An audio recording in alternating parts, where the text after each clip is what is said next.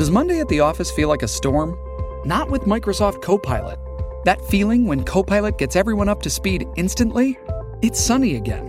When Copilot simplifies complex data so your teams can act, that sun's shining on a beach. And when Copilot uncovers hidden insights, you're on that beach with your people and you find buried treasure. That's Microsoft Copilot. Learn more at Microsoft.com/slash AI for all. This episode is brought to you by Paramount Plus. Get in, loser! Mean Girls is now streaming on Paramount Plus. Join Cady Heron as she meets the plastics in Tina Fey's new twist on the modern classic. Get ready for more of the rumors, backstabbing, and jokes you loved from the original movie with some fetch surprises. Rated PG 13. Wear pink and head to ParamountPlus.com to try it free. Survivor 46 is here, and so is On Fire, the only official Survivor podcast. And we have a twist this season. The winner of Survivor 45, Dee Valladares, will be joining us every week. We're going behind the scenes of the biggest moments, the how and the why things happen, and the strategy and analysis you can only get from someone like me, a Survivor winner. Listen to On Fire, the official Survivor podcast, wherever you get your podcast.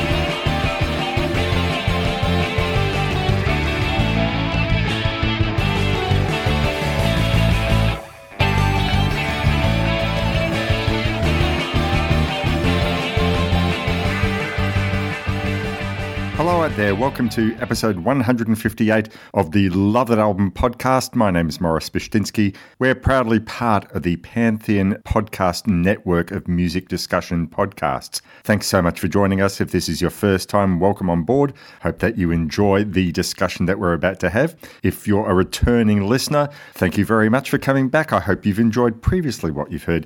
So, this time around, I have an interview. I'm speaking to two gentlemen. They're part of the band John Kennedy's 68 Comeback Special. One of them is the aforementioned John Kennedy, who is the guitarist and songwriter for the band, and the drummer Peter Timmerman also joins us. John Kennedy is an artist that I've come to quite late. I've only sort of really been into his music for about the last five or six years or so, but he's been around and recording and writing songs since the early 80s, part of the Sydney independent scene, and that's actually quite important as far as this discussion is concerned. He originally started out in Brisbane, grew up in Brisbane, emigrated from Liverpool when he was about 10 years old, I think, and then escaped from Brisbane. And he uses that word escape, so I apologise to any Brisbaneites who might be listening to the show. But he moved to Sydney in the early 80s and recorded some really fine records. Went to live in Berlin for a few years in the 90s, but eventually came back to Australia and has been basically, he's been with this same group of musicians more or less since the early 2000s, I think. So he's gone and recorded a couple of albums in recent years. One's called Raining Treasure Australian Indie Gold Covers Volume 1, and the second one, which has only just been released, funnily enough, is called Raining Treasure More Australian Indie Gold Covers Volume 2. So, a lot of songwriters, they love from time to time to put out albums of covers to basically sort of pay tribute to what influenced them in the first place, what made them the songwriters that they are. And this one's a particularly special one because there are other recordings out there where Australian artists have gone and paid tribute to Australian musicians of the past. What John and Band have gone and done here is they've particularly paid attention to a lot of Australian indie artists. So, bands who were played heavily on Triple R or PBS radio stations here in Melbourne or Triple J nationally. In some cases, they haven't really changed the arrangement that much, uh, but even with subtle differences, it certainly makes a lot of difference with modern recording techniques that they currently use. And some of the older recordings sound a little bit thin, but mostly a lot of these songs are done with completely different musical arrangements, which puts a completely different spin on the lyrics. Certainly, in my way of thinking, done a lot for the better. Uh, there's a couple of songs on here where maybe the definition of indie is a little bit stretched, but John and band have really gone and done such a fantastic job.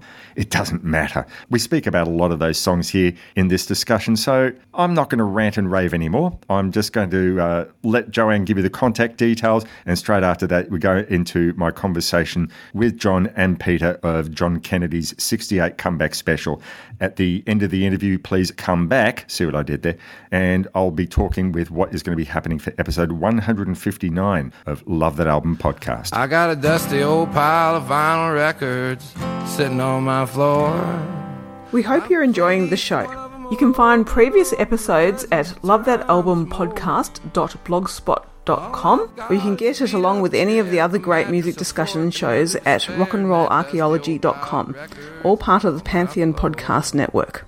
To keep up to date, subscribe to the show via Apple Podcasts, Stitcher, Spotify, or your podcast app of choice. You can email Morris with feedback or album suggestions at rrrkitchen at yahoo.com.au. Join the Facebook group at facebook.com slash groups slash love that album and start a music related discussion. Rogers, Hank Williams, Mojo Nixon, Hendrix Haggard, and a whole lot more. In that dusty old pile of vinyl records I got sitting on my floor. Uh-huh. To many film fans, this is seen as a classic film quote. Louis, I think this is the beginning of a beautiful friendship. This one is too. You talking to me? Over at See Hear, however, we're very fond of this one. How many times do I have to tell you? No pizza for you, Joey. Not to mention this one. Grease is the best, man. What makes us different to other film discussion podcasts? Tim, Bernie, and I talk about films that are music centric. Ours is the only podcast that has found the link between Hated, the GG Allin story, Ishtar, and Yellow Submarine. As well as roundtable film talk, we also speak with directors of music films about their work. So if you love music and you love films, join us at See Hear. That's S E H E A R. Apple Podcasts, Stitcher, Spotify, or wherever you get your podcasts. Proudly part of the Pantheon Podcast Network. Even Mozart likes the show.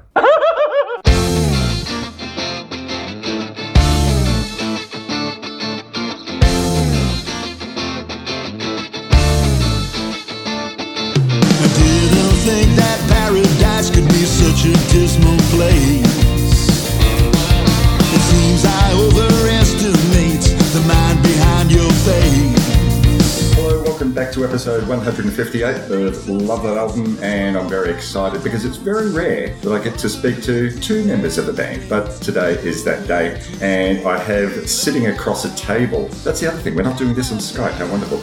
I'm sitting across a table, John Kennedy and Peter Timmerman, both of John Kennedy and the 68 Comeback Special. Welcome to uh, the show, guys. Thanks, Morris. So, congratulations on the latest album of covers that you've gone and put out, Raining Treasure Volume 2. And I want to focus a lot of this episode on both of those volumes of covers. But I just sort of want to go back a little bit. I'm ashamed to say that I really only first sort of got into your music a few years ago when Scotty Thurling went and said, You've got to listen to this album, JFK in the Midlife Crisis. Yeah. So I got to see you gents play a fine show at the Inkerman Hotel here in Melbourne. And I was reading up something about it, and you said, by your reckoning, the album linked your early days in Sydney. You'd come down from Brisbane, and the album linked your early days in Sydney to today by telling the story of a middle aged man who's looking back on the early days of him working around uh, the streets of Sydney. A, a failed um, independent musician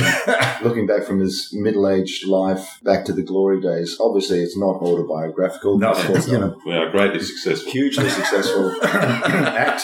But that was it. The songs for that album, JFK and the Midlife Crisis, started coming together and they suggested a bit of a narrative. And so, with a bit of pushing and prodding, managed to get songs into a kind of a narrative arc, a loose narrative arc. And it, I think it does stand up pretty well in comparison to, say, um, Rick Wakeman's Journey to the Center of the Earth. Oh, I don't about that. well, at least. Uh, A small album.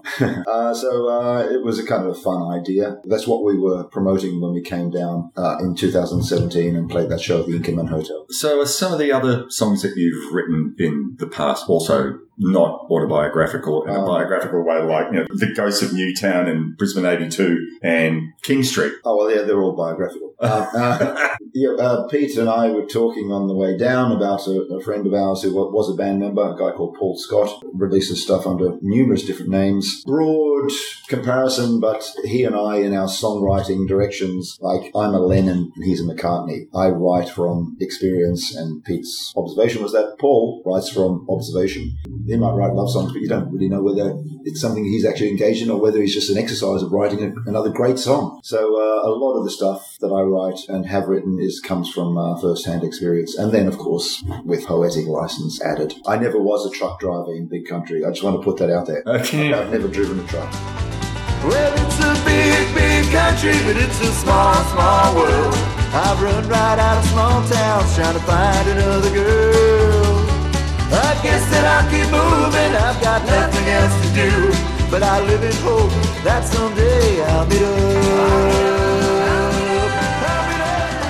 You left Brisbane. You were in the Cuban crisis at the time. You left uh, Brisbane for Sydney. And I do want to talk a little bit about Brisbane later on in reference to uh, one of the covers that you've done. But one question I really love to ask musicians who've been around for a while is what was the scene like where you were. So like okay so you were in Sydney the early 80s I mean I sort of remember as a punter all the venues that I went to here in Melbourne very healthy scene. There have been a lot of venues that have closed down but a lot more have opened up. Yeah. uh, actually before we turned the mic on I was sort of bemoaning the fact that a lot of venues have closed down in, in St Kilda where you gents played last night. But I just like both of your perspective. What was the Sydney scene like when you were starting to play in Sydney in the early 80s? It was vibrant, but strangely, you know, I've been considering this through the course of uh, a number of discussions. The epicenter of the Sydney scene, the independent scene, was this grotty little pub called the Southern Cross Hotel, and around that time when my band arrived from Brisbane in 1982 and into 1983, it changed its name to the Strawberry Hills Hotel. And that's where the Triffids started their career in Sydney. That's where the Hoodoo Gurus built their base. That's where the Scientists started. And that's where my band, JFK and Cuban Crisis, eventually got a gig and then a residency. Uh, and then we built our crowd from there. And it, it's, it's a shithole. It's a really awful place. Well, it's funny like that because one of the other large places, well, most significant places was the Sandringham Hotel, same deal. Corner of the pub, you were actually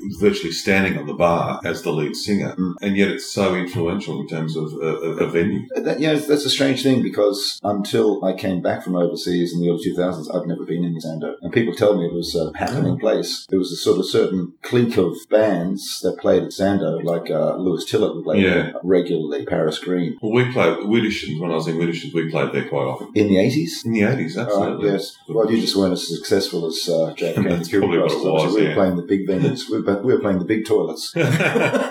Uh, so that's that's what it was, and then there was also a suburban scene, a hugely vibrant suburban scene, and Yeah. you'd go and uh, as sort of middleweight independent acts, you would be supporting bands on the verge of being commercial acts Yeah. um, that major booking agents were sending out to the suburbs, and uh, but you know hundreds of kids would turn up to those venues, beer barns, and it, it wasn't for the Angels or Chisel, it was for it could Deck Overlord, Boys. Electric Pian- Electric Pandas, but the then the inner city scene did grow. I can't tell what the chronological order is, but this Strawberry Hills Hotel was really the happening place. Later on, not too much later, but the Sydney Trade Union Club was a bigger club over three floors, and that became that was a major venue for alternative music. And then a little bit later on, into the mid '80s, Hopetoun Hotel sort of took over from the um, Strawberry Hills Hotel. So um, it was just a situation where everybody listened to to Triple J. That was the ABC station, and that wasn't a national station then; it was just a local Sydney station and a youth radio.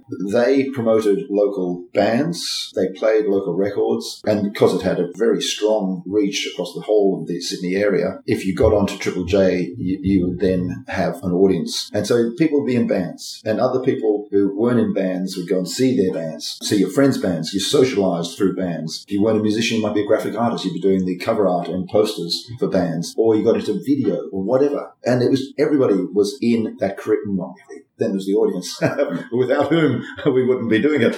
Incredibly vibrant. That was, that was what Sydney was like when I got here in '82. So I met Pete a little bit later on after JFK and the Cuban crisis broke up in '84, and I started the first versions of Love Gone Wrong, and that's where Pete came in, and he was playing with other bands, probably at the um, Southern Cross as well. Yeah, yeah, yeah, yeah. I think before that I was playing in a band called the Cheating Hearts, which was just a cover band. So um, we just played here and there, but yours was probably the, mo- the the first significant band that I was. I'm presuming that the Sydney scene in one way was similar to the Melbourne scene. I mean, just the fact that you've gone and mentioned that you're playing in a cover band sort of reminds me of that period back in the 80s where uh, a lot of originals bands were complaining because there were tons of cover bands. I mean, maybe, oh, well, yeah, I guess the only tribute band I recall from the time was Beatniks sort of doing the Beatles Yeah, thing. I but, the- but there were plenty of top 40 Yeah. Oh, that was common. I mean, that was common wherever you go. When I, I came from Wollongong, and if you're in a band in Wollongong or the Illawarra, you're in a cover band. There were no original bands down there. And so I think cover bands were widespread across Sydney, but the inner city scene was where, you know, original music sort of started to spring up, or probably always did spring up. So look, my cover band was simply 10 friends who had an ambition to go to Tamworth and play at the Tamworth Festival. So we got together. There were also actors, sound engineers, and a few musicians as well. And uh, yeah, we just put it together and did that. So it wasn't sort of a typical cover band out there. And it was more of a concept band. They Yeah. were doing country and western covers. Yeah,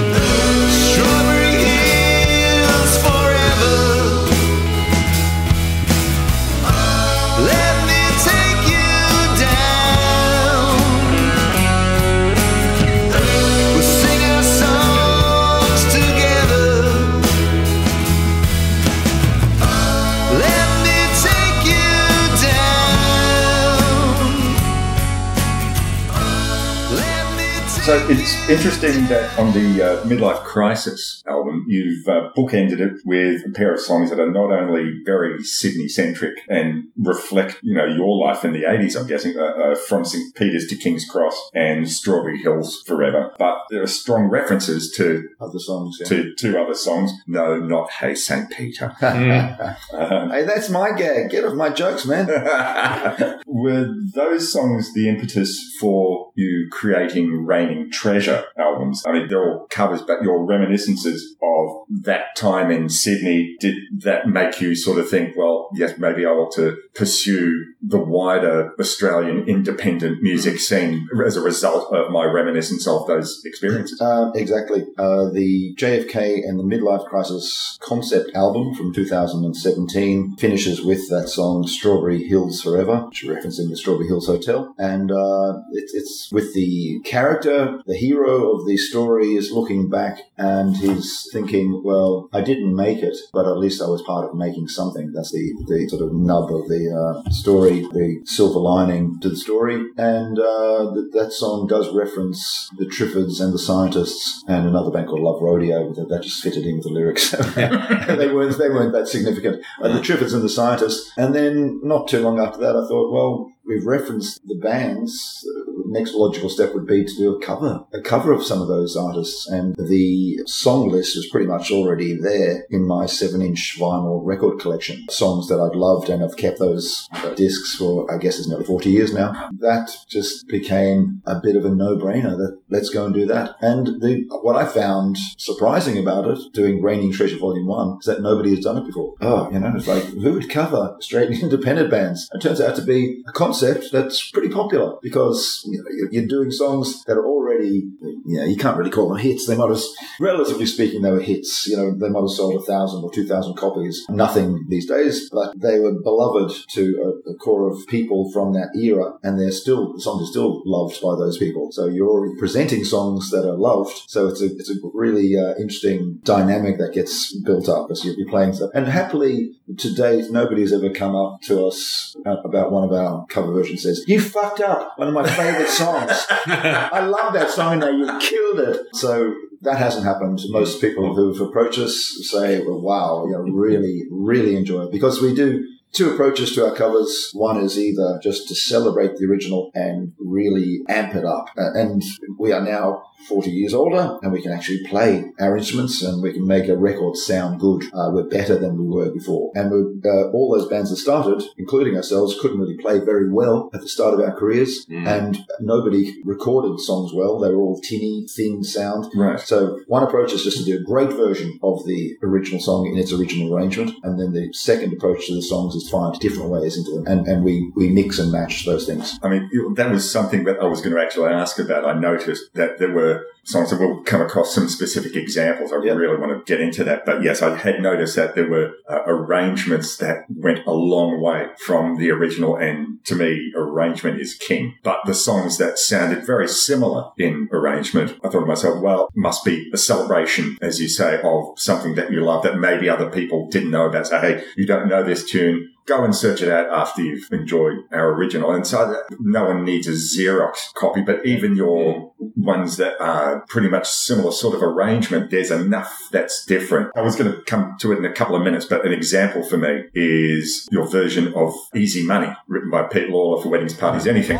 into the gun shop Cause I heard they'd cash my check I saw the rows of rifles And a chill went up my neck Because it was the first time Two thoughts did I thought, wow, that's unusual. There's a whole range of Mick Thomas songs and, you know, maybe a handful of Dave Steele songs. But you pick one of two songs that I'm aware of that Pete Lawler wrote for the group. That song is uh, arrangement wise not terribly different for the most part, but I love the extension. You have a couple of false endings and you have these beautiful vocal harmonies. Very simple, though, that uh, uh, type of vocal harmonies at the end. And it just, for me, I, I love the original, but this really, really enhances it. One who won't admit to being dad. Hopelessness turns some to God, some it just turns mad. And some it turns to easy money, easy money, easy money.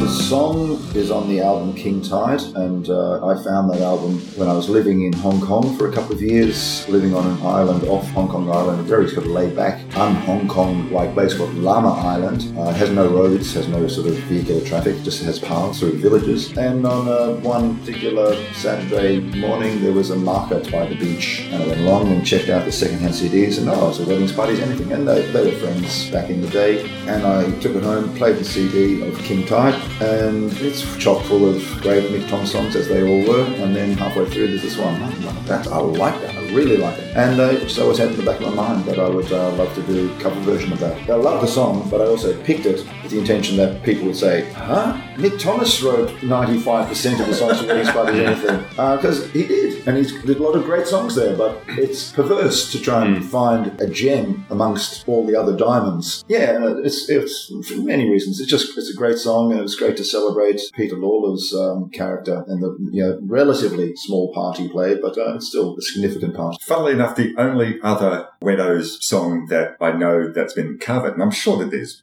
tons of people do, but the only other Weddow's cover by a major act is Billy Bragg doing Ship in the Harbour, which was one of the B-sides on the Father's Day Oh, right. single. So go figure. Pete Lawler, the songwriting Oh, is that, king of was that one of his as well? Yeah, yeah, yeah, yeah. Fantastic. So Yeah, yeah. me and me and the Bragster. Oh, Yeah. Lovely. There you go. And we had when we played at the Lomond, uh, Peter got up and sang it with us, so, and that was lovely. Yes. he's a beautiful guy. Mm, it was really good, really good. Fantastic. The title of these albums, Raining Treasure, a celebration of Australian indie songs. So how did you guys define what indie actually is? I know, I'm sure this is a question you're getting asked a lot. I mean, there are some songs which you think, okay, well, that fits the niche of being played on Triple J or down here, Triple R or PBS, and you have a handful of songs which sort of think, yeah, really, that was played on Triple M. So it's not necessarily something about what radio station it was played. I want to come in a minute specifically to ask about, am I ever going to see your face again? No way. Please. um, how did you define indie for the purposes of these Uh, albums? the definition that we use is able to be expanded to be whatever we want it to be. We can justify any song that's on that album. and we've, we've got a lawyer that will come in and uh, t- uh, state, um, state our rights to, to do that. The first album, Raining Treasure Volume 1, I think it is all clearly songs that were released on independent labels. Raining Treasure Volume 2, we just went wider and we went deeper at the same time, if you can do both things. Do you want to move on to that song? Uh, well, yeah, okay. So look, let's let's talk a bit about "Am I Ever Going to See Your Face Again" by the Angels. Went down to Santa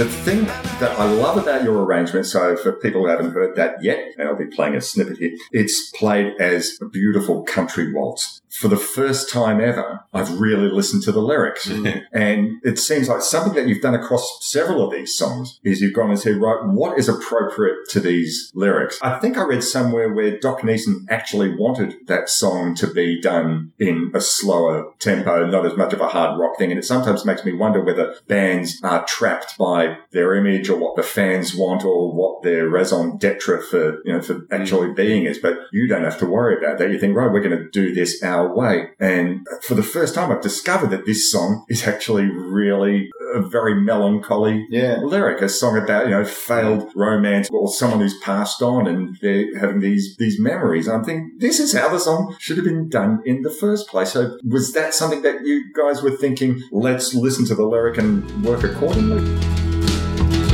Trams, cars, and taxis, like a waxworks on the move. Carry young girls past me, but none of them are you.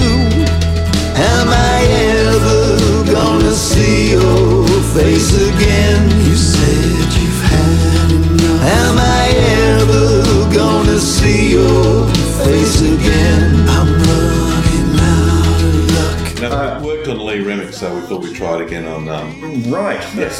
So the Angels, you know, we're old enough to, if not, have seen them at the start of their career. They were a jug band from Adelaide called the Keystone Angels, and we're aware of this from our knowledge of Australian pop music history. And then the uh, song "Am I Ever Going to See Your Face Again" was on their first album. It wasn't particularly a feature song, from what, from what I know. It only became this the monster that it is today after they became big with their second album, and they they then had this new template of hard pub rock, simple power chord songs. And then "Am I Ever Going to See Your Face Again" became the pub beer barn classic with the infamous chant response from the audience.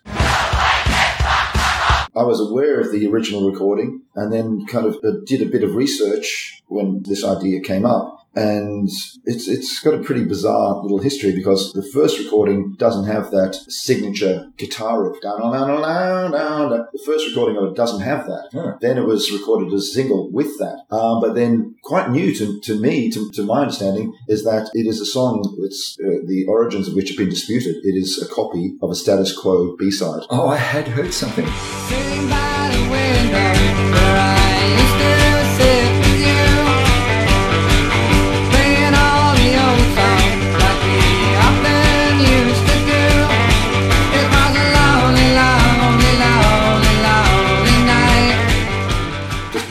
Further research, and uh, we we did bump into Buzz Bidstrup last year at a gig, and we just sort of this before we did the song, we were sort of chatting to him. So we're acquainted through social media. I did pitch to him, say, Buzz, what is the story behind this? What what's this cover? What's this status quo thing? So you'll read all about it in my biography coming out next year. So, so uh, we will. Uh, but there's a big story behind it. But the arrangements, uh, anything to add to that? Not particularly. It's you know just one of the many treatments that we employ for doing such such songs. Yeah, to, to, turn it on its head, to present it in a light that people would be unfamiliar with, that might, I wouldn't say shock them, but it might surprise them. Mm. And we knew we had to address the infamous chant. So then I wrote some lyrics for Phil, our bass player, to actually recite in between the um, the chorus lines. So we, we knew uh, we knew what we were doing. Yes. Um, figuring we couldn't just leave that chant, we had to acknowledge it Yeah. uh, because it is part of Australia's, you know, pub rock legacy now. But again, we sort of turned it on its head and tried to add a few lyrics that tied in with the suggested theme of the song. Yeah. It, it is, and it's just, it's a beautiful song and it's a mm. beautiful melody, mm. but it's just, it took on a life of its own as the angels got bigger and bigger and the, the, the chant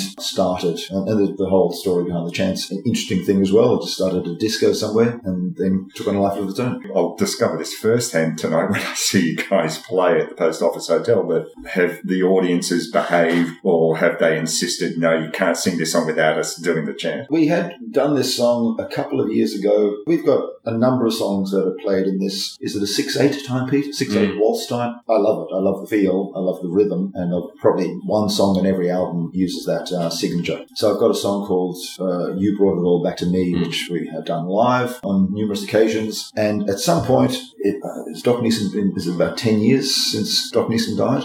Eight? Within the last decade. Um, one of the guys in our band at that time was a big fan and maybe possibly a you know acquaintance or a friend of Doc Neeson's. And so what we did as a surprise to him was to take the song we were playing, "You Brought It All Back to Me," and then we morphed into this waltz version of "I Am Ever Going to See Your Face Again." And then we kept that in and played it occasionally. We went up to the Blue Mountains once. We were invited to go to something with that the local radio uh, community station up there. It's called an Bogan Fest, and fuck, they uh, that audience got into the uh, chant. Am I ever gonna see your face again? No way! Get fucked! Fuck off!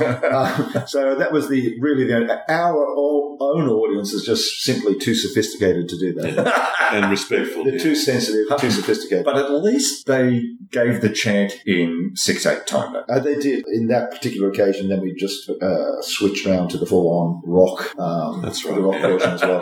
That's, that's the only time we have, have done it in the faster Angels style. So another song that's on these albums that is another good example of taking something that rocked a bit harder, but your arrangement seemed musically more sympathetic to the lyrics was the Eastern Dark's, Julia's a Junkie.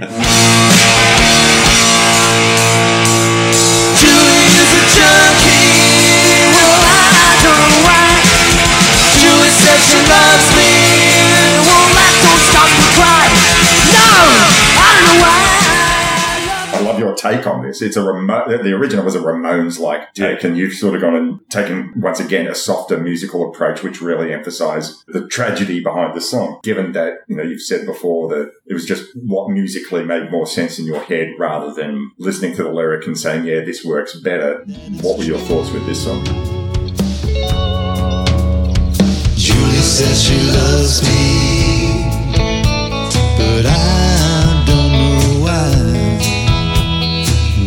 says she loves me, but that don't stop me crying.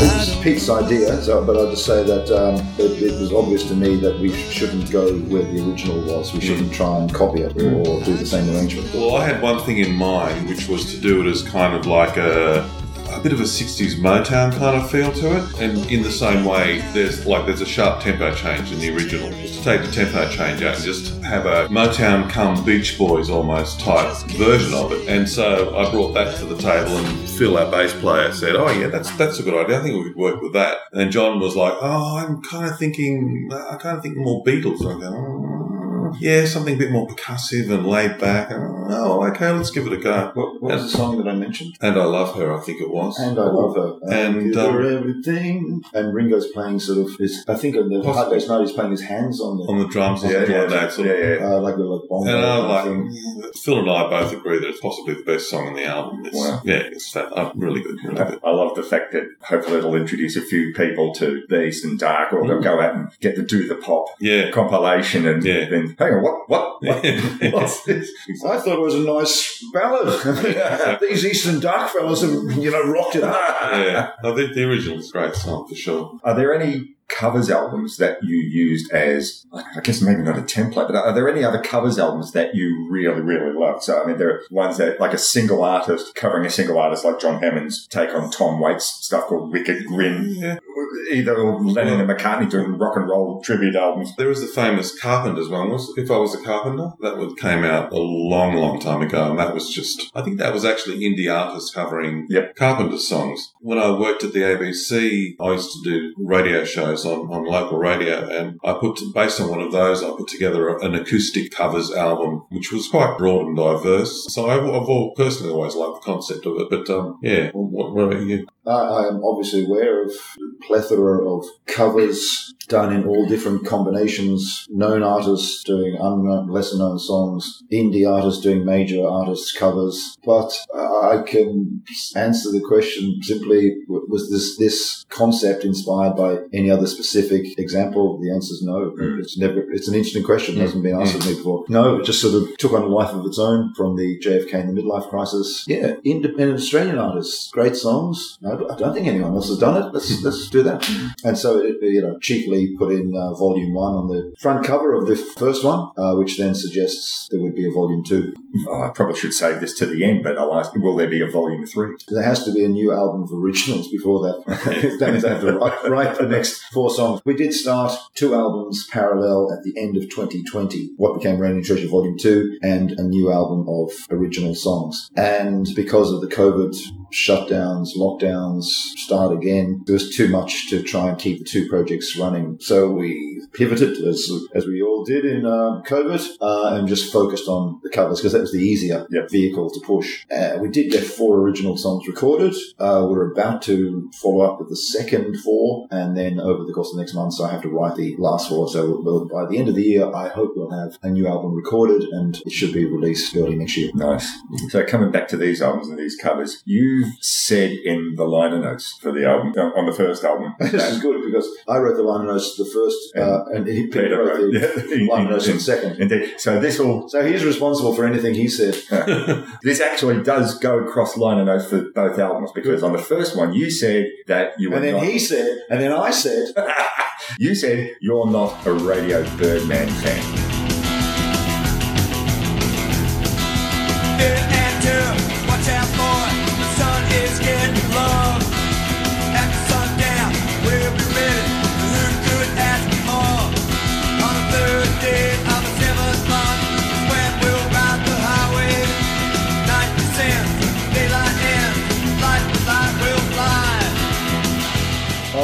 "Oh, oh no, then- I, no, I, Did I get- I think that was I taken knew out. that Of, was going to come back and I think was, I think that was taken out of context. No, it is a fact.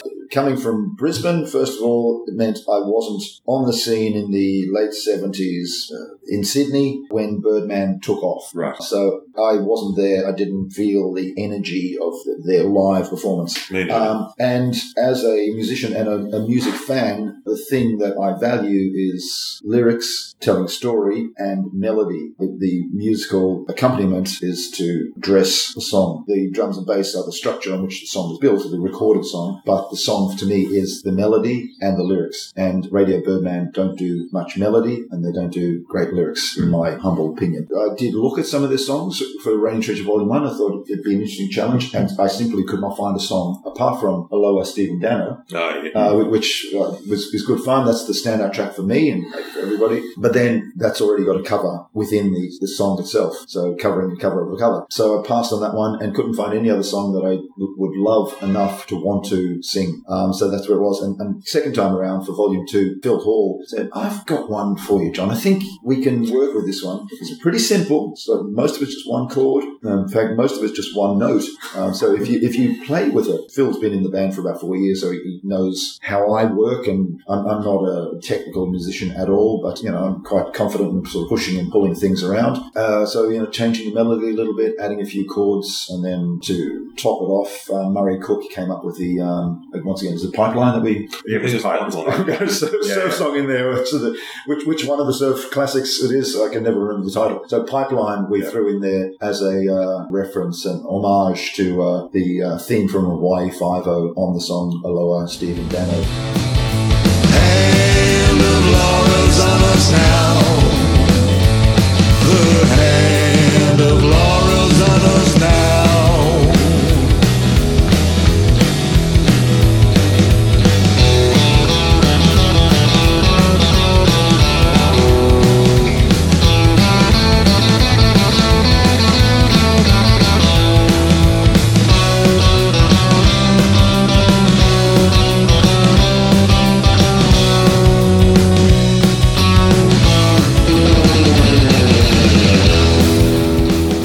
So we it was Hand of Law that you covered. Oh, Hand of Law. The, the, on volume two, but the first time around, the compromise was that you did the song When the Birdmen Oh, Fly yeah. by the oh, Fun Things, which the original sounds, it goes beyond tribute. It sounds like they're really trying to be radio Birdman. I, I think I heard maybe one cut on the Do the Pop compilation, but it wasn't this one. From the Fun Things. Yeah. When the Birdman flies, there'll be no doubt he's gonna take control and wipe you out.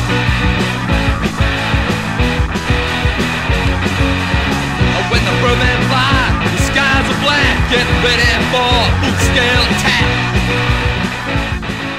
I knew the song. I didn't know it intimately, but uh, I knew because they're from Brisbane. Yeah. Brad Shepherd and Murray Shepherd formed this band when they were really sort of quite young, uh, mid-teens, maybe 15, 16, 17, and they were obviously totally in love with the, the whole Detroit sound and Birdman in particular. That was a divide in Brisbane. Brisbane in the late 70s, early 80s wasn't a huge scene, but there was a contingent of musicians who were strong enough to wear leather trousers in Brisbane in the summer.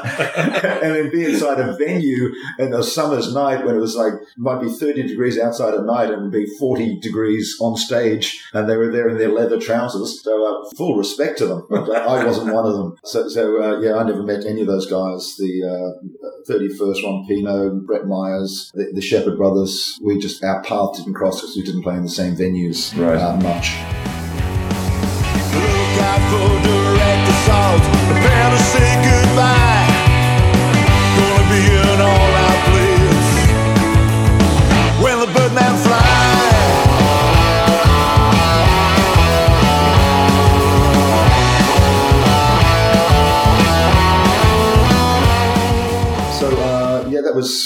when the Birdman Fly from Raining Treasure Volume One by the Fun Things. We did get round to doing Radio Birdman cover on Raining Treasure Volume Two with the song Hand of Law. But the the happy ending, well, that, that is a happy ending in itself. But then the after the story that flows on from that is that it's a little bit complicated. We did a duet with Julie Mostyn, who used to be in a band called Flaming Hands. We covered a song called Uh, face, Face with No name. Name, which is from a band called The Passengers, and it.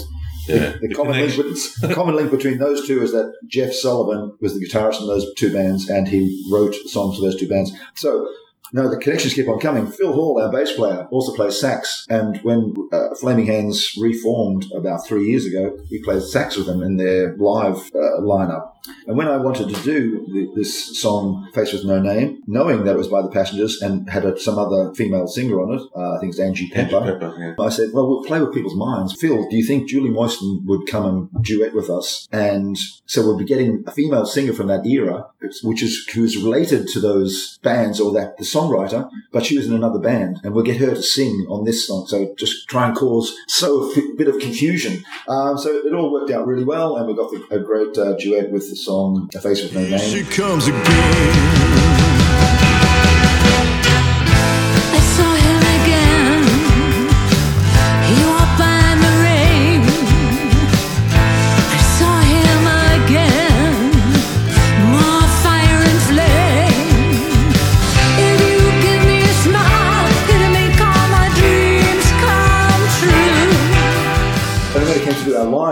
Rendition and we were launching our album in Sydney, we got Julie to come down from where she lives in Coffs Harbour. And we got her to come with, uh, well, we didn't get her to come. Her, her partner is Warwick Gilbert, the bass player from Radio Birdman. So he was coming down as well. So I said, Warwick, would you be interested in playing on our song, uh, on our Radio Birdman cover? So he got up and played bass with us uh, live. So if anybody says anything about Radio Birdman, I don't want to hear a bad word said about them. Me and Radio Birdman, you, listeners out there can't see, but my fingers are that closely crossed. You cannot get a cigarette paper between them.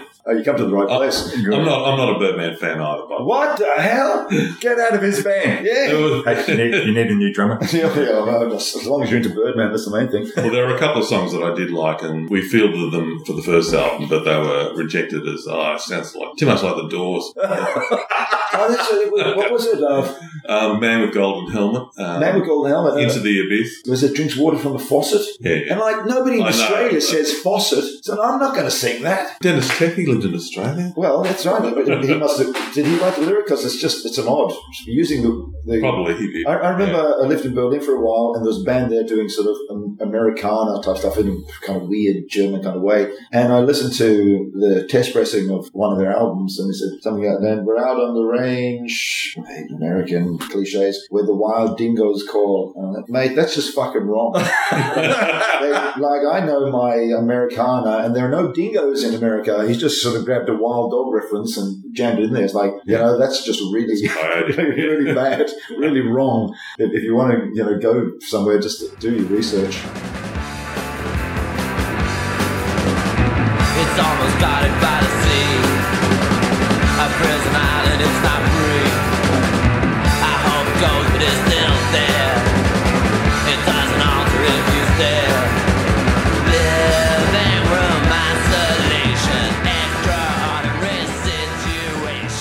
gents were talking about Brisbane before, so probably now is as good a time as any to talk about uh, a cover from Volume 1 and rest in peace, Chris Bailey, who we only recently lost. But you did a mashup of Brisbane Security City uh, with a nod to Electrical Storm by Ed Kuepper. So, you know, the original song being from The Saints is a very angry sounding song. Uh, I tend to think your arrangement sounds, it, it, despite not being that drastically different, it sounds more despondent, more sad than angry. And given when it was written in the height of the Joh Bjelke-Petersen era, I want to know from your perspective, either personally or as a working musician, what do you recall? How terrible was it in the J.B. Bjelke-Petersen era as you were growing up? I grew up, uh, you know, in my teenage years through the 70s, through that, that whole period. As a, a youth, you know, I was living out in the suburbs, bordering on the, the bush and just running wild. Uh, but as soon as you turn sort of 16, 17, get a car, you realize there's other stuff happening and you want to get out of your suburban home and suburban uh, life. I started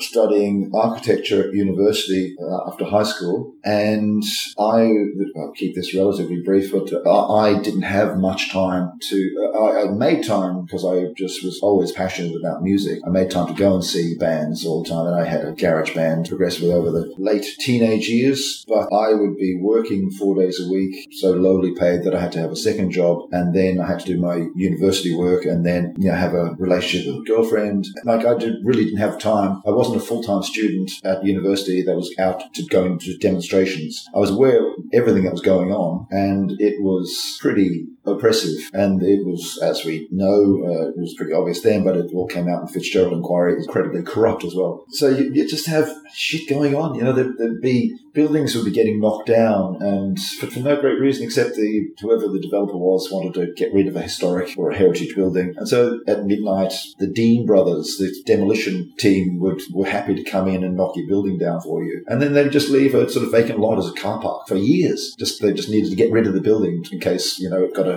heritage order uh, on it. And then when punk came around, the political atmosphere was so oppressive that Aboriginal groups gays and lesbians, students, hippies, punks, trade unionists, anyone that was in a sort of minority that is out of favour with the uh, conservative government, sort of you had to band together to you know to have some some sort of solidarity, some safety in numbers. Uh, but when punk came through, and you know a little bit later in, in Brisbane, as everything was there, sort of 78, 79, when things sort of started to you know getting a little bit more vibrant in its small alternative indie music scene. If you went into town with your short hair, short hair would do it, and a colourful shirt. You know, you you try and dress to dress to impress with a bright uh, Hawaiian shirt or something crazy. Well, as I said, short hair and a thin tie. Uh, the police would follow you in their car. You know, you'd be walking down the main street and they'd be in their car. You know, just ready. You know, trying to provoke some action. You know, it's just it was ridiculous, but it was that's how bad it was. And you know, people who are really into the punk lifestyle, they would just be in the, the watch house on a regular basis. Um,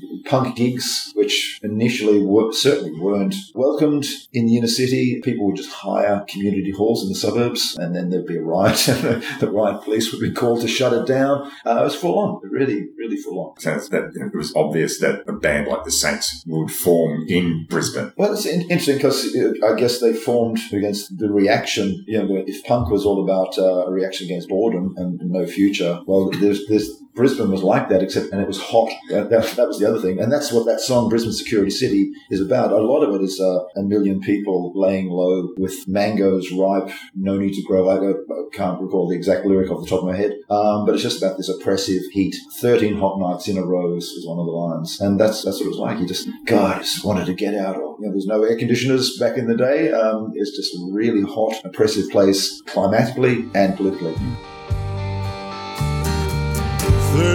Hot nights in a row.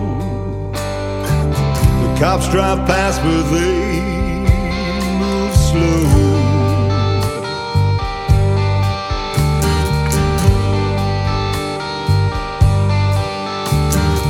A million people staying low with mangoes ripe. Who needs to grow? So you'd have to make your own fun, and uh, and that so independent music did blossom because there was nothing else to do.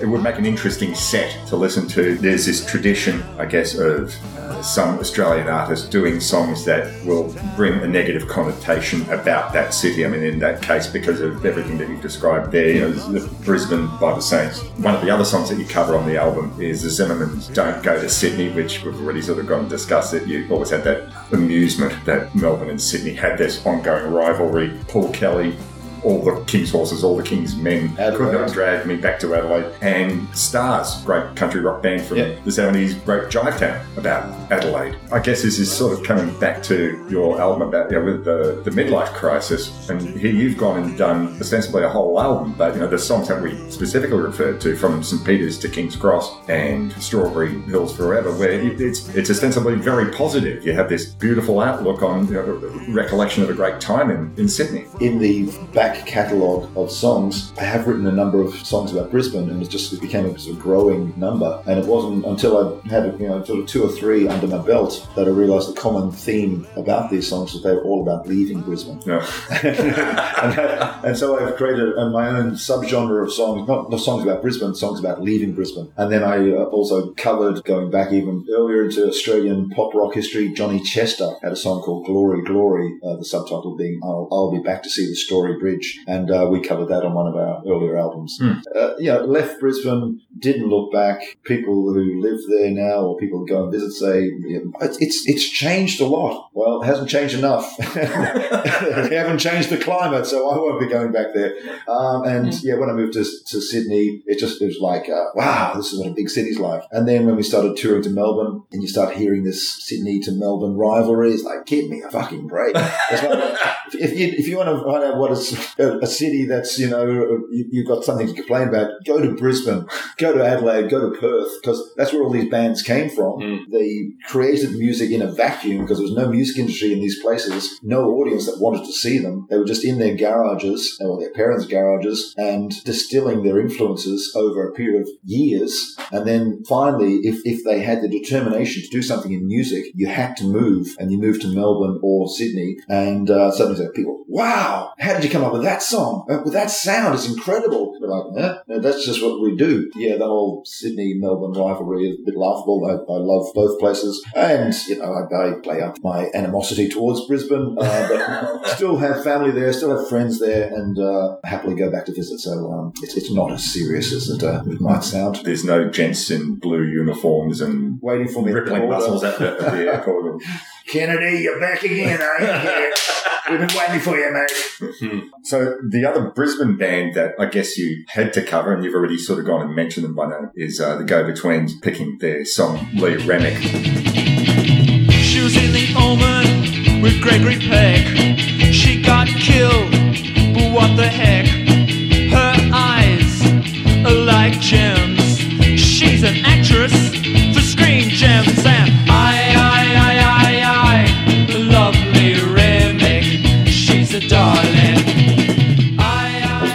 There was sort of like a there should be an Australian tradition of uh, songwriters doing songs about Hollywood actresses because I know that Chuck Jenkins of the Ice Cream Hands did a beautiful song called Shelley Winters. I, I, don't, I don't know enough about Charles. Uh, I, I should look into his, You should. his, uh, Co- cover an Ice Cream Hands song in the next on the next volume. Uh, well, when you say about volume three, we'll just digress. The only only thought I've had on, on how we could possibly do another version and make it interesting would be to do an all woman covers. I'll be into that. Um, so all Australian women, and we'll see where that takes us. Maybe 90s. Um, yeah, possibly. Uh, just see me doing Chrissy Amphlett, and I'll have my Yeah. uh, schoolgirl uniform on. Boys in town. Yeah. Um, Science um, fiction. That's my pick. Oh, Why not? As long as you- pleasure and pain. Um, you know what's what? No, there's there is. I touched I myself. touched Uh, touch myself. That's the one I want to do. That's a good one too. Don't do that as a ballad. That's a scoop, ladies and gentlemen. That's an there's one exclusive. Victoria. Ooh, that could Yeah. Sydney, Melbourne. Uh, Uh, so we we're talking about Lee Remick. Lee Remick. So once again, that's another song that when I hear your version, the original Go Betweens version, you were talking about earlier on about bands who, when they started, didn't necessarily have a complete mastery of their instruments. And the original Go Betweens version, it's charming, but it is the sound of a band which maybe are not necessarily that confident. And there's something romantic about your version, very, very dreamy. When I hear you say, I love Lee Remick, she's a darling, I believe it. Um, I listened to their version, it almost, it, it, once again, it's a charming song, but it almost sounds like a piss take. I don't know for sure, but how do you approach that one? She comes to my island. She's very beautiful. I come from Brisbane and I'm quite plain. She's from the mountains, close to heaven. Clouds on her shoes, stars on her chest, and I, I,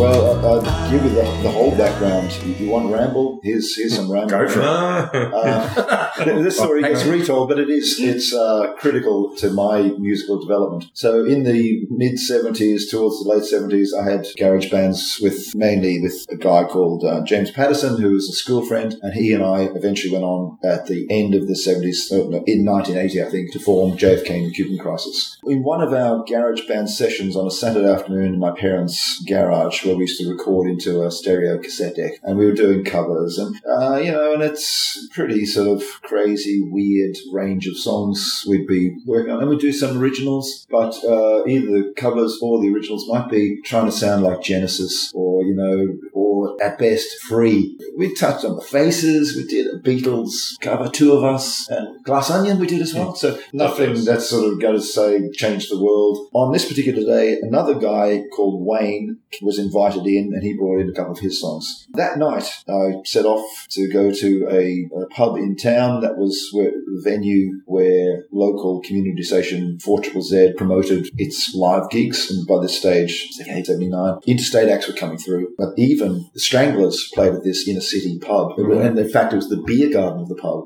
And the back of the beer garden had an open roof. So it was just like really basic stuff. And I went along this night. It was, it was going to be pre Icehouse Flowers and it was pre Flowers originals. They were doing Roxy Music, David Bowie, Iggy Pop covers.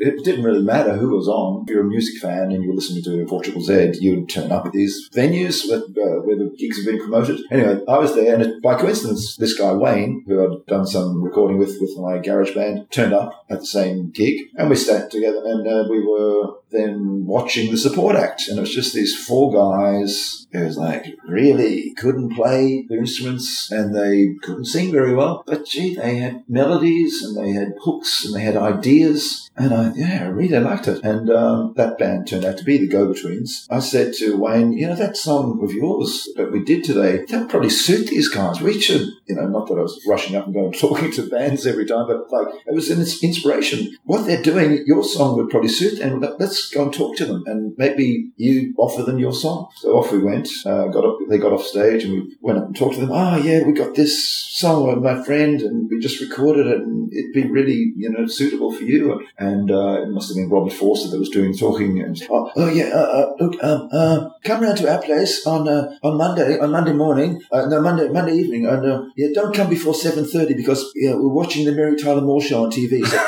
don't come then.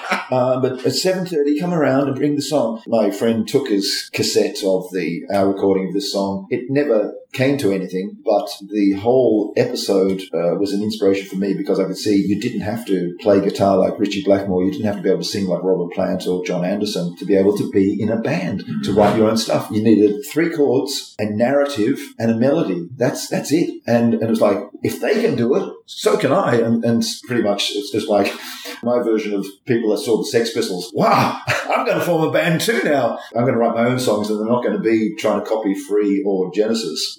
And uh, I did write a song inspired by Lee Remick, it's, and for it came out on an early recording by that band JFK and the Cuban Crisis. It's a song called Juliet Jones. Juliet, I see her every day. Juliet, but she don't look my way. Whoa, Juliet Jones. When I started my architectural career as a student working in an architectural office, for the first half an hour of each day in this small office, the guys, and it was all guys, and the older guys, and they were all about, what, like 21, 22, they would read the Courier Mail, the, the morning broadsheet newspaper. And they'd also look at the back, the comic strips on the back page. And one that they would discuss was this Adventures of Juliet Jones, which is like a romance soap opera American comic strip. That's pretty weird. And I sort of, you know, got into it a little bit myself. Pretty weird, these Australian guys, young guys, sort of talking, you know, discussing the adventures of Julia Jones. And I thought, if I write a song about her, and all the people that are reading this comic strip around the world buy my song, it'll be a smasheroonie. So I did. We recorded it, and, and then later, on when I was started to travel the world, I realised the only newspaper in the world that publishes this comic strip was the Mail. Mail. Brisbane. um, but that's that was my inspiration. That that certainly opened a whole new pathway for me to be able to be honest, to be quirky, and to be able to write simple songs with melodies and not be afraid to keep it simple. Jackie O. There's no one. Uh, Jackie O, uh, well, that, that was, again, the, the first band, JFK and the Cuban Crisis, was actually named by this guy that I formed the band with, uh, James Patterson. So he named the band and he put me and my initials in the, in the band name. And he said, oh, yeah, we could call it JFK and the Bay of Pigs Fiasco. but, you know, if, you have sort of people going to the, going to the see, see us play and then the next day they say, did you see the fiasco last night? Um, the crisis was bad enough. Uh, and so then he wrote a song again, playing on my name, uh, the Ballad of Jackie O. I, I, I did a little bit of the co-write on the lyrics, but um, uh, that was his. It's got more than uh, more than three Yeah, chords. three that was, chords that was his song. Good song. Really good.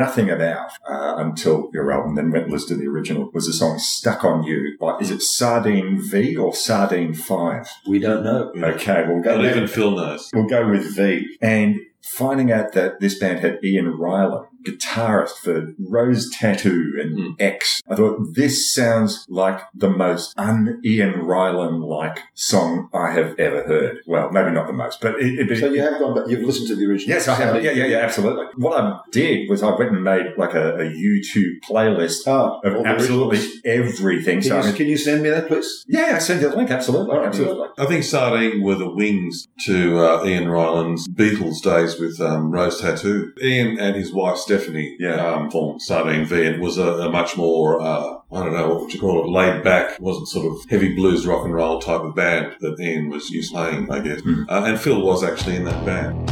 I've been hearing round the town.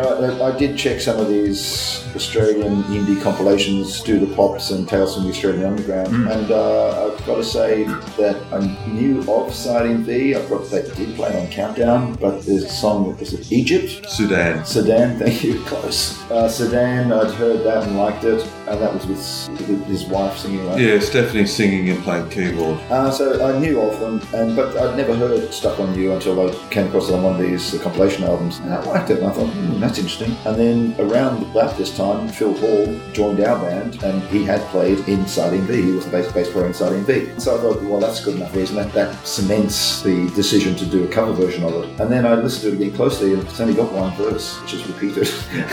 and I said to Phil, "Hmm, yeah, it's great, but there's only one verse. He said, oh, well, there is a story behind that. They used to be on the scene in the late 70s, early 80s when the Sunny Boys were happening. Right. And Phil says when they used to cross paths in cafes in King's Cross, Jeremy Oxley would take the piss out of uh, Sardine's song. And so now I have to actually think of the lyric of the song. I've been here around the town, I've been here you're getting round, whether it's right or whether it's true. I'm stuck here, I'm stuck on you. And Jeremy Oxley used to shout after Ian Rilen, I'm, I'm still here and I'm, uh, and I'm balmy and I'm stuck in the Salvation Army. and uh, so then we incorporated that into our version of the song. So it's an unofficial second verse that uh, Phil uh, had insight into. Listening to that song nowadays, it's the sort of song which I don't think I would have cared for when it came out. I, you know, strictly speaking, you know, growing up, meat and potatoes, guitar, bass, drums. Now I'm sort of listening to this and thinking it's hypnotic. I, I just absolutely love it. And I think what a great choice. Yeah. For, for you. Well, I, I listened to it, as I said, I'd never heard it before until I came across it on some of these compilations. And I think, I like it. It's You a know? good song. Yeah. Hunters and Collectors did a good version of it, not Oh, that wow. long after, probably mid 80s. I'll have to search that one. Yeah, do. Very good. Is it only a live version that came out on something, or is it a, a, I think it's a a- studio yeah, recording? they- studio they recording was released. Because I did uh, tr- tr- uh, have a bit of a listen because I think they put in a, a different, a, like a, a, lyric in the middle eight, or they Oh, create a little, they add a little bit to it because maybe they'd never heard the original song. They just, I think the story was they'd only heard it in a sound check, Right. playing V, and then they did their cover version of it and then added a bit. So- Right. and that's good, you know, just uh, adding Really stuff. The, we also did a cover version of the uh, Hard-Ons Girl in the Sweater. Yes.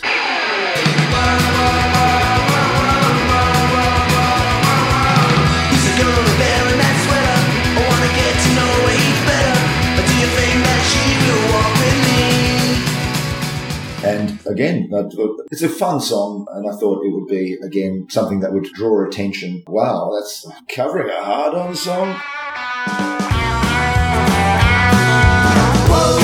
Who's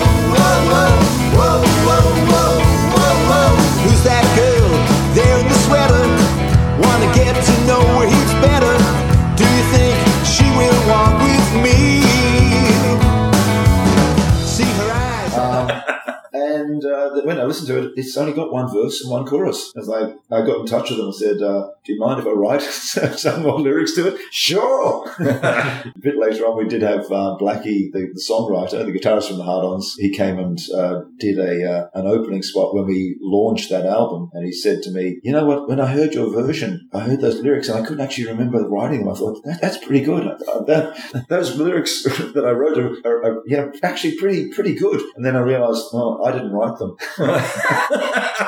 so that's a, a lovely little backstory to that one. But uh, uh, yeah. Are they doing it your way nowadays? Uh, I'm not sure. I don't know. Tim Rogers is now the singer with right, yeah, yeah. Uh, the Hard-Ons, and I don't know what they're doing. I haven't seen them yet. The album's really good. Oh, oh, okay. heard, yeah. I'll have to check it out. No, I, I haven't heard them do our version of Girl in the Sweater yet. But when they do, I'll be after my royalties for the Mm. songwriting credit.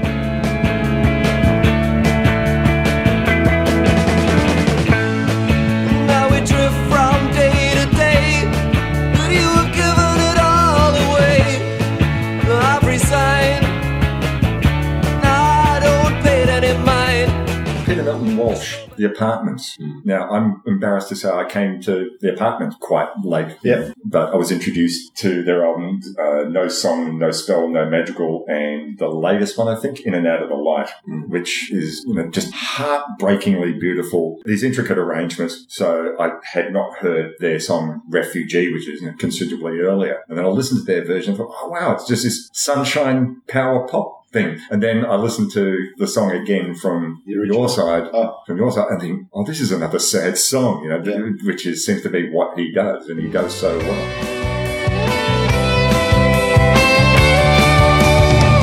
The show bags are done. And the wrappers are crumbled and torn. But you're the one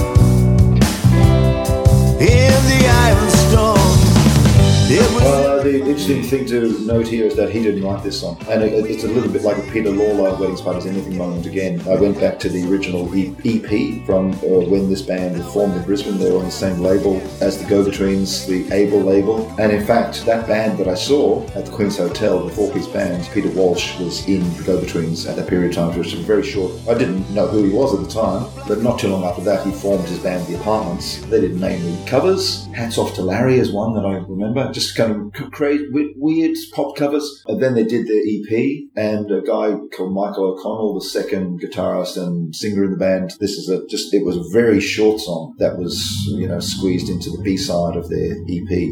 And again, maybe just to, to just to um, be a little bit irritating, I um, didn't uh, did an apartment song, but didn't do a Peter Milton Walsh song. Oh, I, I uh, chose to do. And in the early days of uh, Love, Gone Wrong, when Peter and I were playing, we used to do that song live. Um, Hmm. I just knew it, and we, we already. I think, Loved it, yeah. I think you suggested it for this um, covers album Hmm. because it was you know One song less to learn for me. yeah. Well, that's, and, and Pete was in the band for about five minutes in um, 1984. and still can't- 15 months, think. could- still can't figure out quite what went wrong, apart from the love, and then came back in again about 20 years ago. So we've been playing together a long time. So it was it was a nice suggestion that sort of brought our shared musical history in our live and back into focus. I keep a photograph against my heart. For in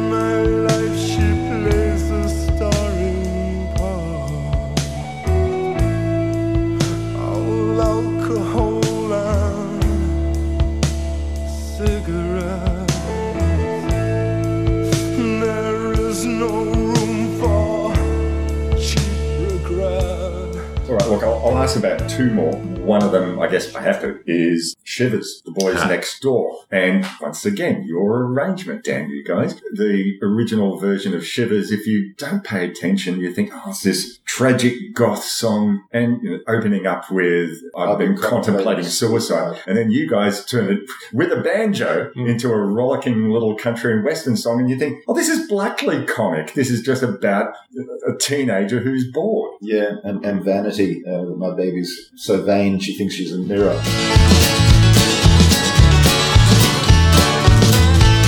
I've contemplating suicide, but it really doesn't suit my style. So I think I'll just act bored instead. Contain the blood I would have shed. Uh, again, uh, we- touched on before the fact that I, I love waltz times, the six eights, and on two of the songs from the Rain Treasure collections, we've gone to that. That's one of our go-to rhythms, and you can do any song in a waltz time, and you can pretty much do any song in a country style. It's pretty easy, and it just comes to me totally natural because that's that's that is my one of the uh, main strands of my musical genes. It comes from pop music with a country flavour. Again, you know, it's a great song, but how do you find your way into that without just doing a carbon copy of it? And how do you deal with the then inner city Melbourne Gothic St Kilda junkie fans? Well, sadly, most of them are dead, but you know, so the, the people that are left, how do you sort of deal with their expectations? Well, what, how you deal with them is you piss them off as much as you can, and uh, you try and irritate people with it. And uh, I knew we could do a great country version of it. We know a banjo player that we have used uh, on a, Yeah. a previous track. He's moved out of town, out of Sydney, down to the south coast of New South Wales, but we just sent him the files and, and I said, put some banjo on it, and he came back with fantastic. I think there's like three layers of banjos, banjos going on there. And yeah, then also managed to squeeze in a reference to, uh, is it, uh, what's the, the Who song? Um, Oh, yeah. Barbara O'Reilly? O'Reilly. It, was- it was a teenage wasteland. Wasteland. Yeah, yeah, yeah. Oh, that was your idea? Genius, people. Genius. But you know, I mean, that kind of song is very common in the kind of country genre. I, I think that I guess that kind of the light-hearted treatment of it is possibly less so. But um, No, but it brings out the humour in Yeah, it brings Howard's up humour as well. Yeah, yeah, exactly. I mean, I don't. I think um, I think uh, Nick was probably being fairly tongue in cheek when he came up with that one. Well, he, he Oh, this is Rowland S. Howard's song. yeah. Oh, okay. So he, he did it in the Young Charlatans. If you ever hear the Yes. original originals, really uh, rough. And then uh, Nick brought his melodramatic best vocal to it for the Boys Next Door. Boys Next Door, right. So we're doing a cover of a cover. Wow, well, there you go. All right. A bit like um, the Atlantic song. Yeah, Final song, specific song I'm going to ask, well, it's actually another mashup, is God's My Pal.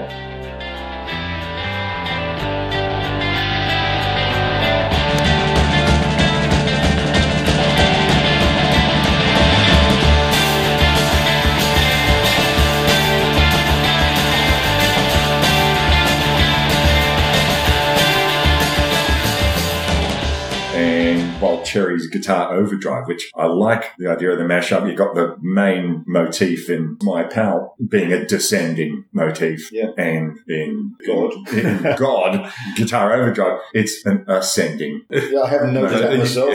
Um, we'll take your word for it. Okay. Um, and, and the person who should be talking to this is Phil Hall, but as he's not here, uh, we will talk to it.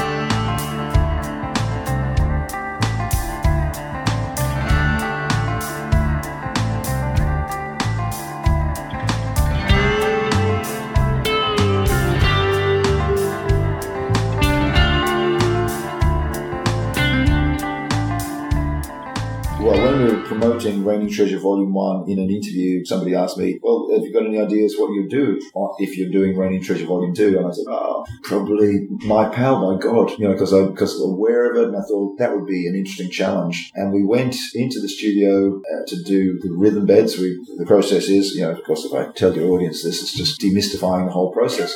um, we go in and record the bass and drums first. You have to capture the bass and drums as an architect. It's, it's my image of it is that that is the foundation of the building, the song that we're building on top of these foundations. So it has to be solid, and the, the, bass and drums have to work first before you can put your uh, frame and uh, cladding on top of that. So uh, we, we, we went in and recorded just the, the bass of the songs with you know the guitars added, and then the next day you, you have a flat mix to listen to at home to see whether it's working. And I listened to it back and I think, what the fuck was I thinking? There's nothing in that song. We could, we, what, what the hell are we going to do with it? Um, I've, I've got no ideas. I, I can't, you know, it's just got one line again. And then Phil Hall said, you know, I emailed that to the guys I, yeah, I can't really see where we're going to go with this. Phil Hall said, wait a minute. No, no, oh, oh, no, I think I've got an idea. I'd like to bring in God by Lobby Loyde or the Wild Cherries. And I think we can do this. And, uh, uh, so we did.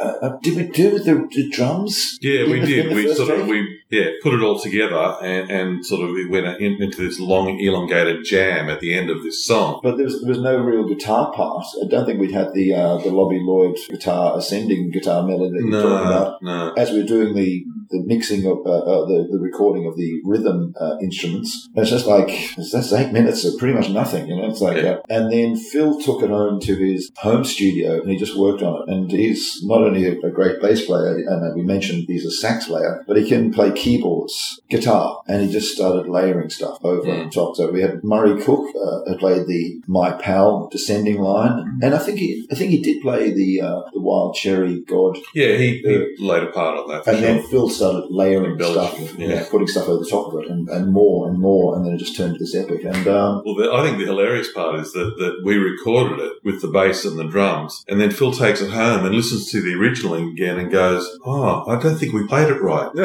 and he redoes the bass line because it, it, he said elongated the bars and stuff. And I said, "But all these drum fills are sort of predicated around this this other form." Ah, don't worry about it. I'll fix it.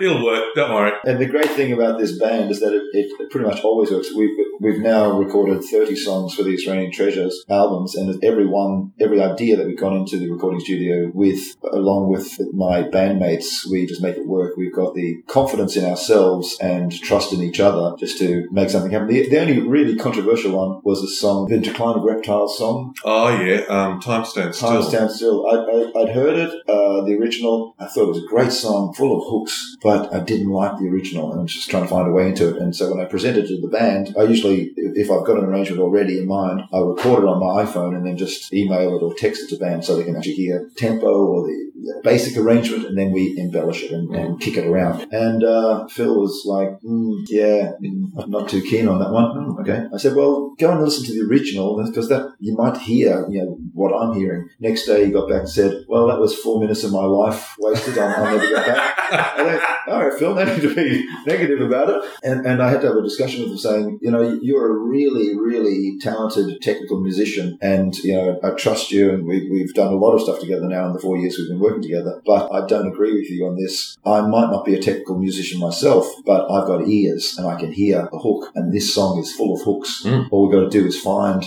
how to bring it out. And then I, you know, here's the other go-to thing. You take a fast song, take a sad song and make it slower. Um, and we just did a slow version. And that's what we did that with that song. And it, it worked out. And I still maintain that if this was the 1970s and we were on a major label and we put that song out, it would be as big as the Motel's uh, Total Control. Right. Because uh, th- that's what it sort of started morphing towards. Just a great melody, simple song. If, if we were in another universe, it, it should be a hit. As, w- as should most of those songs, even if they weren't, or you know, were some some of them were hits. Many of them are, are relative obscurities, but uh, they could all well be hits. Yeah, it's interesting too, though, with Phil saying not liking the song at all. I, mean, I- actually, uh, there's probably quite a lot of material on those albums that I personally wouldn't think. Oh, oh, now it all comes out. Yeah, yeah. well, the thing about and you bet you don't like Radio Birdman either. Yeah. Yeah, no, well, that's the thing about. I, I actually think it's more interesting to cover stuff that you're not all that keen on in some ways. You know, because you're not so precious about how. we're not precious about anything. Well, yeah, where where it's going to go, and you you can sort of. Oh, let's do the sports. I love the sports. Oh, let's do a reggae version of the sports. Sure. But yeah, it's like playing in a cover. One of the reasons I don't have never played in a cover band really is You're playing in a covers band now, mate. I don't want to do second-rate versions of songs that I love. So actually, to come with this, like I, for me, it's just all new raw material, and I just come to it like I come to any original song that, that we present. Once again, the song is just the raw material, and the arrangement is It's key. all in the arrangement, you know. And hats off to Phil. Um, I think it should be said there's quite a lot of work that he's put into a lot of the tracks, tracks like The Drift, Face with No Name. I mean, we all sort of contribute to that. I've had a few ideas myself that sort of managed to sneak their way into, into some of these songs. But Uh, uh, Phil took a few of them, say three or four, and basically post-produced them Mm. and turned them into more than they were. Right. Were there any songs that didn't meet the brief, but you thought, oh shit, if only we were doing like an album of mainstream songs that everyone knows, you know, aside from, you know, uh, uh, the sports, you know, and, Yeah. and the Angels and Yeah. Metalers, anything. Any songs that you would have liked to have done that didn't necessarily meet the brief, what would you have picked? What are favourite songs that you think, yeah, geez, I'd like to do this Midnight Oil song or this Cultures or song? But is there anything? I don't know. I, yeah, possibly. I, I think maybe a Divinyls song for me. Oh, that's right. Yeah, you were just talking about touching yourself. So. oh, I was talking about touching myself. Um, Good job. science job fiction, there's science fiction. during this uh, podcast.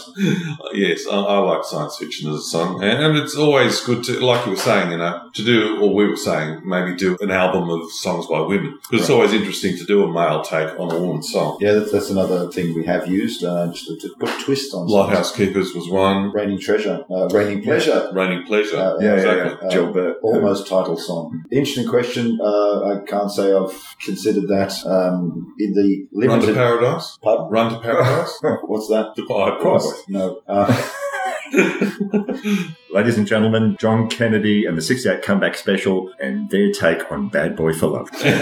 oh, we could do that. We could do that, yeah. Well, we did. Um, you know, the Jets did did uh, Shiver, didn't they? So that's kind of Screaming Jets. Screaming Jets. I, I don't know. Happily, uh, I've, I've never heard it, and people tell me that's a good thing. Uh, not to Yeah. to have missed the Screaming Jets version of Shivers. I don't know. I've never heard it. They heavied it up a bit, I think. Yeah. Uh, so uh, yeah, yeah, I was totally unaware that they had covered it. So other bands.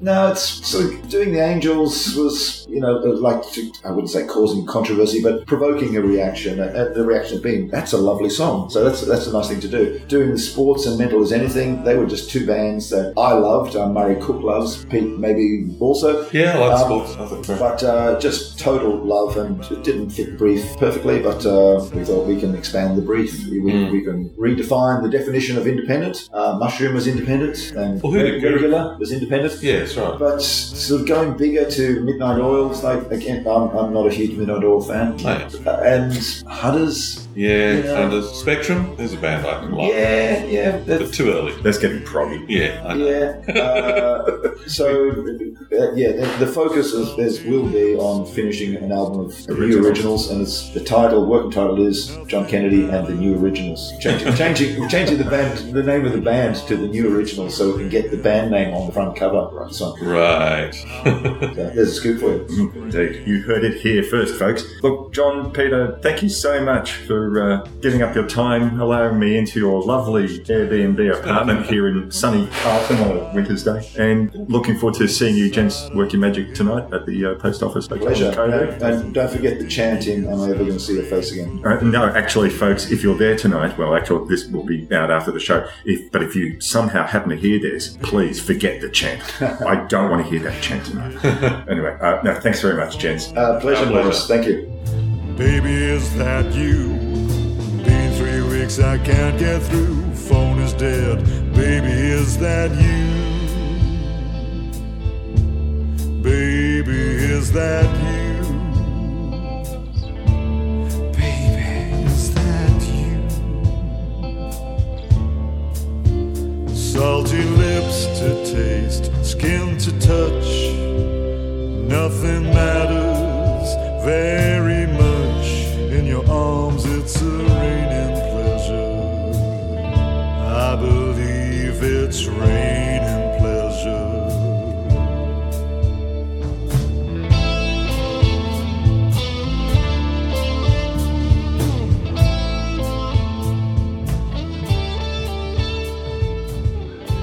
once again, my huge thanks to John Kennedy and Peter Timmerman for their very generous time in speaking to me, not just about the albums, but about all sorts of things political and social and growing up and all that sort of thing. It's really a fascinating conversation. I hope you enjoyed the music. I hope you enjoyed the conversation. And I'll be leaving details in the show notes as to how you can get copies of any of the John Kennedy albums that are still available, in particularly, though, the Raining Treasure covers albums. They're really, really quite wonderful. And just as a bit of a by note, the gig that I went to later that night at the Post Office Hotel in Coburg here in Melbourne was really, really quite wonderful, but that's not terribly surprising. They're fantastic band.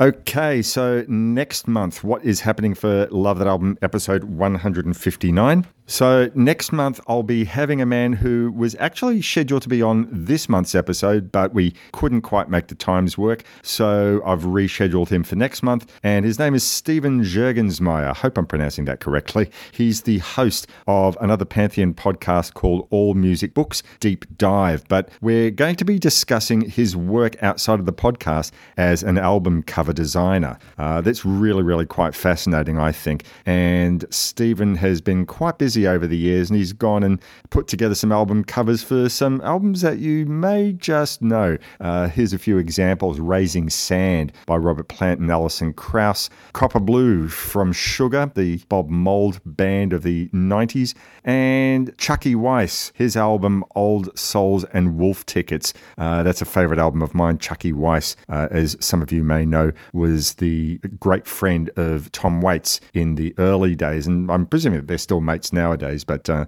that's when we tend to really sort of go and place him musically, was in those early days of uh, Tom Waits in the early 70s in Los Angeles. So uh, I look forward to uh, speaking with Stephen about his philosophies of album design, what his favorite album covers were, and what it actually takes to get a decent album cover put together.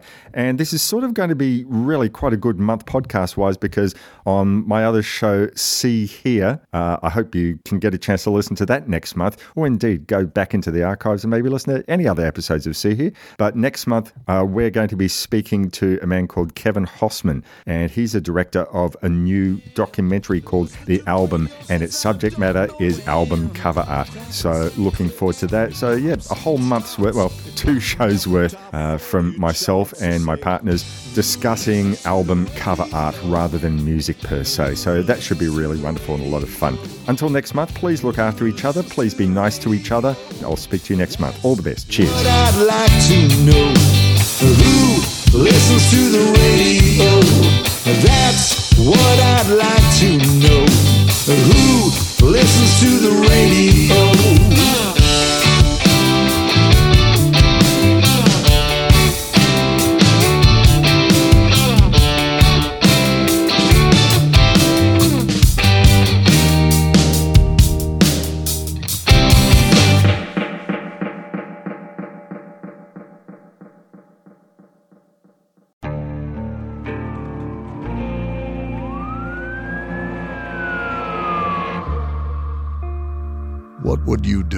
Achieve the American dream? The big house, the happy family, the money. 911, what's your emergency? Would you put in the hours? Would you take a big swing? What's the problem? What's the problem? Would you lie? Would you cheat? Would they shop? Would they shop? Would you kill? Yes. My mom is dead. My mom is right there. From Airship, the studio behind American Scandal, comes a new true crime history podcast. I'm Jeremy Schwartz, and I'll be taking you inside the minds of some of our most notorious felons and outlaws, exploring the dark side of the American dream. In my new show, American Criminal, you'll meet the picture perfect brothers who killed their parents, the thief who stole babies, the crypto king who siphoned off billions, and plenty more. From assassins and gangsters to killers and con artists. Whatever the case, whoever the criminal, you don't know the full story. Until now. Don't miss the debut season of American Criminal, The Menendez Brothers, beginning February 29th. Listen wherever you get your podcasts, or to get early ad free access to the entire season first, plus hundreds of other ad free history podcast episodes, subscribe at IntoHistory.com.